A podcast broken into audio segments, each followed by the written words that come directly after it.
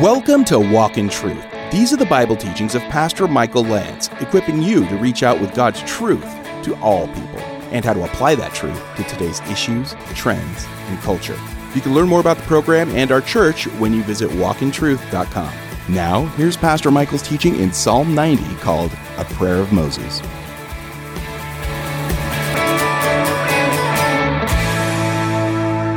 Moses did write two other songs in the Bible. Exodus 15, right after the uh, Israelites passed through the Red Sea and God drowned the Egyptian army. And Moses wrote a song about the Lord as a warrior, the Lord is his name. And then, if you're interested, there's another song of Moses in Deuteronomy 32. And uh, those are two other places where we know he penned uh, some Psalms. We know that Moses is responsible for the first five books of our Bible. So you have Genesis, Exodus, Leviticus, Numbers, and Deuteronomy called the Pentateuch, the first five books accredited to Moses. Mosaic authorship is what we have. And you'll notice at the top of Psalm 90, it says a prayer of Moses, and you'll notice it says book four uh, in many of your Bibles because there are separations, and we, we did this when we did an introduction into the Psalms. They're actually separated in various books. And this is a transition from one book to another within the book of Psalms. So, just a little bit about the heading. If you're new to us, I typically preach from the New American Standard Bible. So, if you're wondering what version I use, that's what I use. So, if you have an option, if you open up a device, I'm using the New American Standard uh, translation. And uh, I wanted to just pay, pay a little bit of attention to the heading of this psalm as we've been doing just for a moment. I want you to see it's a prayer of Moses. It interests me to know how Moses prayed. There's a verse within the Pentateuch that says Moses was the most humble man who was on the earth. So Moses was a humble man. I want to know how Moses prayed. I want to know how, to, how a man that became this kind of leader prayed. How did he pray? What was his prayer life like? What was the content? And notice he is called the man of God. Now, with that thought in mind, 1 Timothy chapter 6, and I want to just show you, Paul is writing to young Timothy. He's a protege, an up and coming pastor in need of encouragement. It would seem that Timothy had some timidity issues, and uh, maybe uh, the timidity caused stomach problems. And uh, I want to remind you that the heroes of our Bible, even those who are prominent in Old and New Testament, were still human had stomach issues, maybe had insomnia, maybe had bouts of depression and that kind of thing. They were not perfect, as you know. So you qualify, by the way, with all of your uh, idiosyncrasies and whatever your latest excuse is. Would you pray with me, Father? with that in mind, thank you so much for your word. We want to be people who are ready to hear from you, and I just pray that you would speak. I know you're going to speak because this is your word. Help me get out of your way and just let us have ears to hear what your spirit would say to your people at this present hour for your glory. In Jesus' name, amen. Now, Paul is writing to Timothy in 1 Timothy 6, and he says, But flee from these things, you man of God, and pursue, a man or a woman of God flees certain things and pursues certain things. I'm here because Moses is called the man of God. What does it mean to be a man of God? What does it mean to be a woman of God? Well, you flee certain things, and those certain things are listed, for example, in verse 9 wanting to get rich, falling into various temptations and snares, foolish and harmful desires that plunge men, 1 Timothy 6 9, into ruin and destruction. For the love of money, not money, but the love of money, if money becomes your God, is a root of all sorts of evil. Money is just a means of exchange. But if you love money more than you love God, then money is your God. And Jesus said, You cannot serve God and mammon or money. So, 1 Timothy 6 makes it clear that there's things to avoid. And in fact, he says some people, some who were apparently professing believers, who, who were longing after this kind of God with a small g have wandered away from the faith and pierced themselves with many pangs or griefs, or many a pang. But flee from these things, you man of God or woman of God, and pursue rather righteousness, godliness, faith, love, perseverance, and gentleness. Now, that's not an exhaustive list, but those are things to pursue. If you were wondering, what do I pursue as a Christian? Well, here it is righteousness, godliness, which means God likeness, to be more like Jesus, faith, love, perseverance, gentleness. Fight the good fight of faith. Take hold of eternal life to which you were called when you made the good confession in the presence of many witnesses. Amen. I put in my notes Timothy was not to be a man of greed, but rather a man of God. Greediness is focused on you, self, on me. Godliness is focused on God. Greediness, whatever form it takes, and there's such a thing as sexual greed. There's, there's greed for, you know, satisfaction, the latest sensation that I got to get for me right now. And then there's godliness. And godliness is the opposite of greediness. When you serve God, you put others and God before yourself. Moses was the man of God. How would your friends describe you? He's a man of fill in the blank.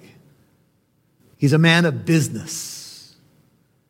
He's a sportsman. She can shop till you drop. whatever. I always struggle with, I don't know what I should say, ladies, but sorry. Anyway. All of the Old Testament uses of this phrase, man of God, of whom only Timothy is called this in the New Testament, though there were others, represent individuals, listen, who represented God by proclaiming his word. What made a man of God was the message that he or she proclaimed consistently, and not just in proclamation, but in life. Amen? So, would someone describe you or me as that person is a man of God? I know he's imperfect. I know she falls short, but they love the Lord. They serve the Lord. All scripture, if you turn back to Psalm 90, is inspired by God. 2 Timothy 3 16 and 17 for your notes. It's profitable for teaching, reproof, correction, for training in righteousness, that the man of God may be adequate, thoroughly equipped for every good work. Are you a man of God? Are you a woman of God? Well, you can get there, and you know what? It doesn't happen overnight, but it is about your priorities. It is about what you're pursuing. It is about ultimately who you serve and what defines you. What first defines a man is who or what he belongs to. That's what defines you. What drives you? At the end of the day, when you look back and say, This is what I did and this is what I didn't do today, I did what I did because this is who I am. I didn't do certain things because this is who I am. That's when your faith is actually coming into action. That's when you're actually putting feet to your faith. And I hope that's what we all want to be a man or a woman of God. Psalm 90 opens, Lord. That's not the uh, YHWH, that's not the uh, name of God there, Yahweh, as we would say it, but that's Adonai. That's the alternative that the Jews used because they felt that the name of God was too holy to speak. So sometimes they would call simply, they would call God the name. And that's the Hebrew word Shem, S H E M. They would just simply say the name. Or they would call him Lord because they didn't want to say Yahweh. I've pointed out several times in these studies that whenever you see all caps for Lord, that's YHWH in our English. Whenever you see Lord in lowercase, that's Adonai. Or the, there's a shortened form called Adon. Adonai is A D O N A Y and Adon is A D O N. So get this in the uh, Hebrew picture language, what Moses would have written at the beginning, symbols, Adonai or Adon is simply defined as whoever you make the first judge. Adonai, Adonai is the first judge. Whoever you make your first judge is your Lord. Let me explain. If you say Jesus is my Lord, then you pass by him and his word things that you are measuring directions you are going to move, who you are going to date and get serious with, moral beauty as it's defined, your worldview, etc. If Jesus is your Lord, then he's the first judge. Everybody with me? You run it by him first, not 10th on the list. Oh, I wonder what the Lord would think about this. I've asked everybody else. Or, you know what? All my other plans have failed. Gulp. Maybe I'll pray as a last ditch effort. No. If Jesus is your Adonai, you run it by him first. Jesus said, Why do you call me Lord, Lord, and not do what I say? Luke 6 46. So I like the opening. Moses is called the man of God, a man or a woman of God defined by who they serve, who they belong to. Lord, Thou hast been our dwelling place in all generations. Now, Psalm 90 is a lament psalm, but it's also a wisdom psalm. And it's going to end with some promising news, but it's a bit of a bummer in the middle. Okay? Just so you know. So you can fasten your seatbelt a little bit because the drive of the psalm is rooted in the wilderness wanderings of Israel and what Moses experienced as the leader of Israel coming out of Egypt and wandering in the desert for 40 years. And as the VeggieTales song puts it, we didn't have a lot of fun in the desert. And you know why? There's one reason that they wandered and wandered and wandered, and that whole generation, save Joshua and Caleb, that first generation that came out 20 and above, died. 1 Corinthians 10 says they were laid low in the wilderness. You know what the single reason was? Yell it out if you know. It was unbelief. They simply wouldn't believe God. You'll hear more from Pastor Michael in a moment.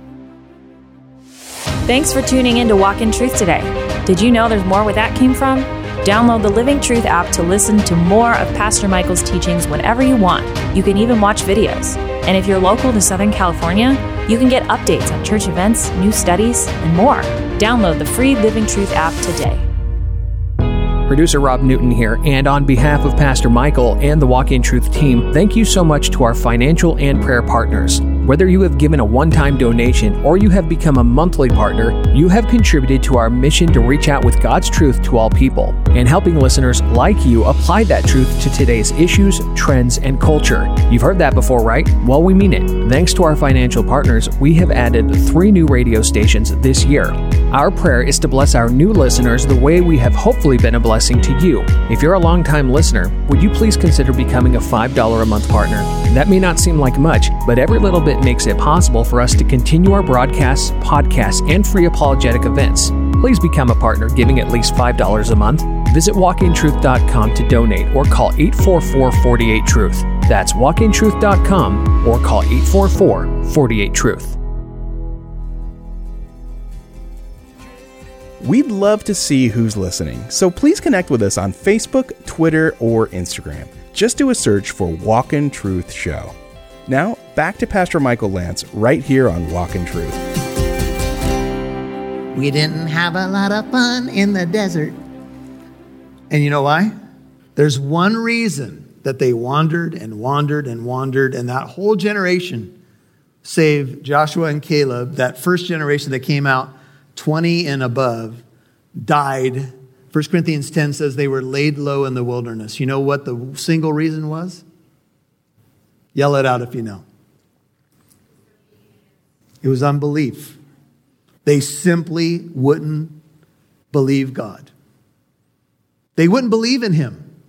And we often hear people say, if I would have saw all the miracles, the plagues that happened in Egypt and the pillar, you know, the fire cloud and the pillar by day and the fire cloud by night, I certainly, and the blast of God's nostril opening up the Red Sea and drowning the Egyptian army, oh, I would have followed. Would you? There's only two men that followed the Lord fully, Joshua and Caleb. And I heard something said earlier that really resonated with me. Do you want to be like everybody else? You want to be like just all the other nominal Christians? That who you want to be? Their pack is a great number. And you can join it if you want to. Or do you want to be a man or a woman of God? Now, here's where it starts. Uh, it starts with this idea, NIV Lord, verse 1, you have been our dwelling place throughout all generations. The Lord is our dwelling place. And this idea of a dwelling place is a refuge, it's a place of protection, sustenance, and stability. The Lord is our dwelling place. The Lord is our home. Think about this. The setting of Psalm 90 is the wilderness wanderings, and what they didn't have is permanent homes. They had to set up tents everywhere. They always were moving. They would set up camp and they would move. Set up camp and they would move. Wander, wander, circle, circle, wander. And life was very temporal. And Moses experienced that as a sojourner, if you will. But he said, Lord, you are our home. You are our dwelling place in all generations. The idea of a dwelling place is somewhere where you set up shop, it's somewhere where you abide. In John 15, Jesus gave a whole message on abiding, which means to remain close to the Lord. If you look at the very next psalm and the very first verse, you'll see this idea. He who dwells, if you make a decision to dwell in the shelter of the Most High, and Moses may have written this psalm too, we don't know, will abide in the shadow of the Almighty. If you go all the way down to verse 9, it says, For you have made the Lord my refuge, even the Most High your dwelling place. You have to decide to abide. You have to decide to make the Lord your refuge, your dwelling place. Amen? Someone else is preaching, that's okay. How do you do that? How do you decide to make the Lord your dwelling place? Well, you got to make a move.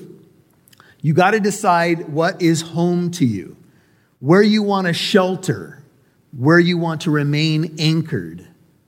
And it's a decision we make spiritually speaking. We've got to abide. And this is not about a location as much as it is about a person. So if I'm going to abide in the shelter of the Most High, I have to stay close. It's okay. I have to stay close to Him. We were talking in the prayer meeting earlier about heaven and what will all be ahead for us. You know, the, there's talk about the millennial reign, and there's amillennialism and premillennialism, postmillennialism, and all these millennialisms. But in the end, Heaven is where God is. And Jesus said, Stay close to me. I love the little the picture of the little sheep staying close to the shepherd. And there's some wolves off in the distance, and they're like, Hur, and that little sheep is just snuggled up against the Lord and smiling. Yep, I'm staying close to my shepherd. And so there was impermanence in the wilderness, but God is a dwelling place He's where you can find your safety as you sojourn through this world. And this world is a rough place at times. Uh, you know, it, there's, there's things that seem permanent and then they are not permanent, and they seem dependable and then maybe they're not dependable. But you are our dwelling place. Why don't we all start here? Why don't we decide that we're going to abide? Let's start in the eternal Let's start with things that we can trust and know, and then we can move out from there.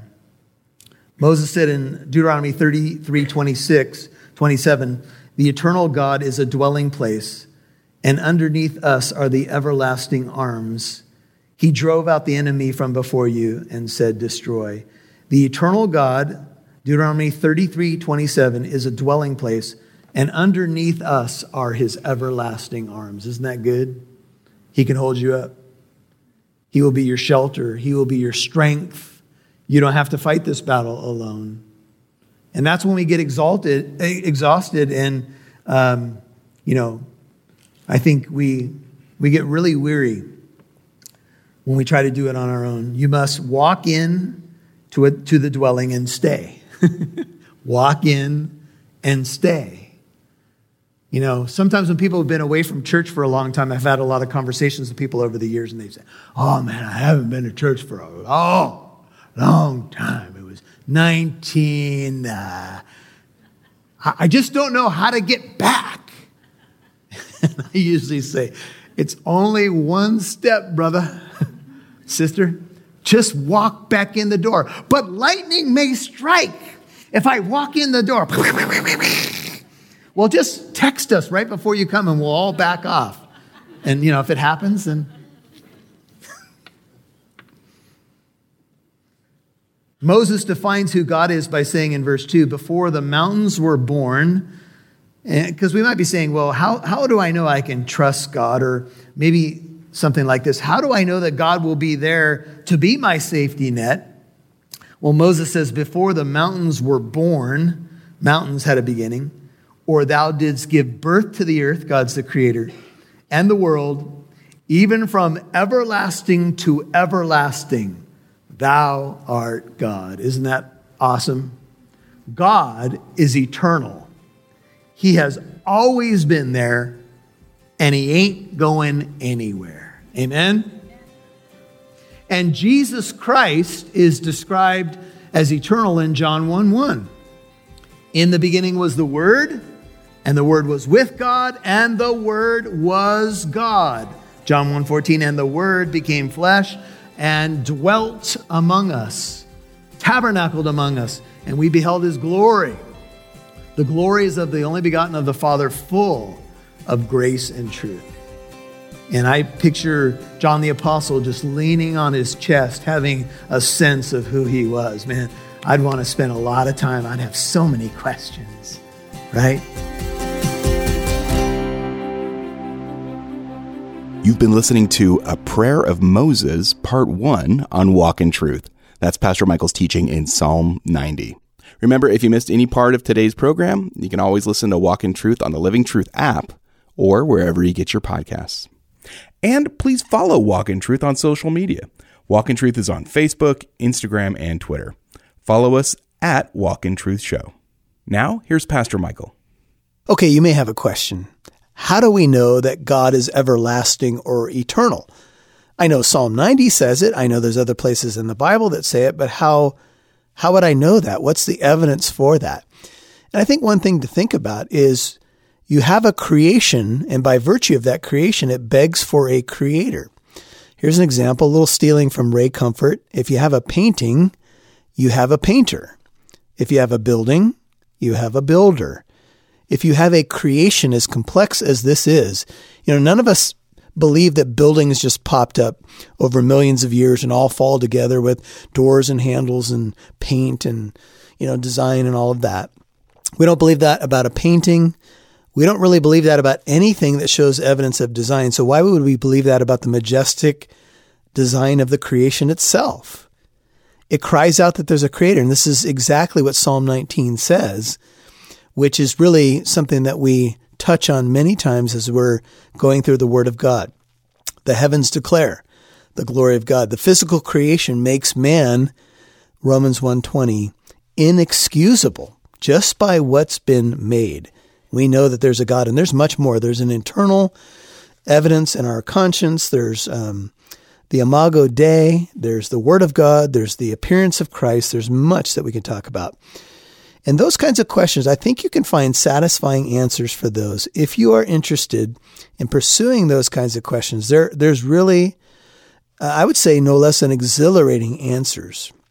And you might look, for example, at Lee Strobel's book, The Case for the Creator, would be one example. But there's many, many good books that you can read on this topic. Well, hey, I'd like to invite you to church this coming Sunday. Uh, Living Truth Christian Fellowship is where I serve as senior pastor. We have gone to one single 10 a.m. service. It's been so exciting to have the body of Christ together. We've had so much enthusiasm, so much passion and worship. I'll tell you, it's been amazing. And we're going through the majestic book of Exodus. Incredible. The God of wonders, the God of miracles, the God that calls, the God that equips. We're at 1009 Arsenal Way in Corona, right off the 91 freeway and Lincoln Avenue. So if you're anywhere within driving distance, we would love for you to come. Now you can download the Living Truth Christian Fellowship app in your app store. Look for the red logo with the pillars. Download it for free and come on out. And I would love to meet you. I'd love to have you experience some worship and fellowship here. It'll be a great day. God bless you, and we'll talk to you tomorrow. And just one more reminder that Walk in Truth is a listener supported program. Your financial gift helps us broadcast on radio, provide the podcast, and do free apologetic events.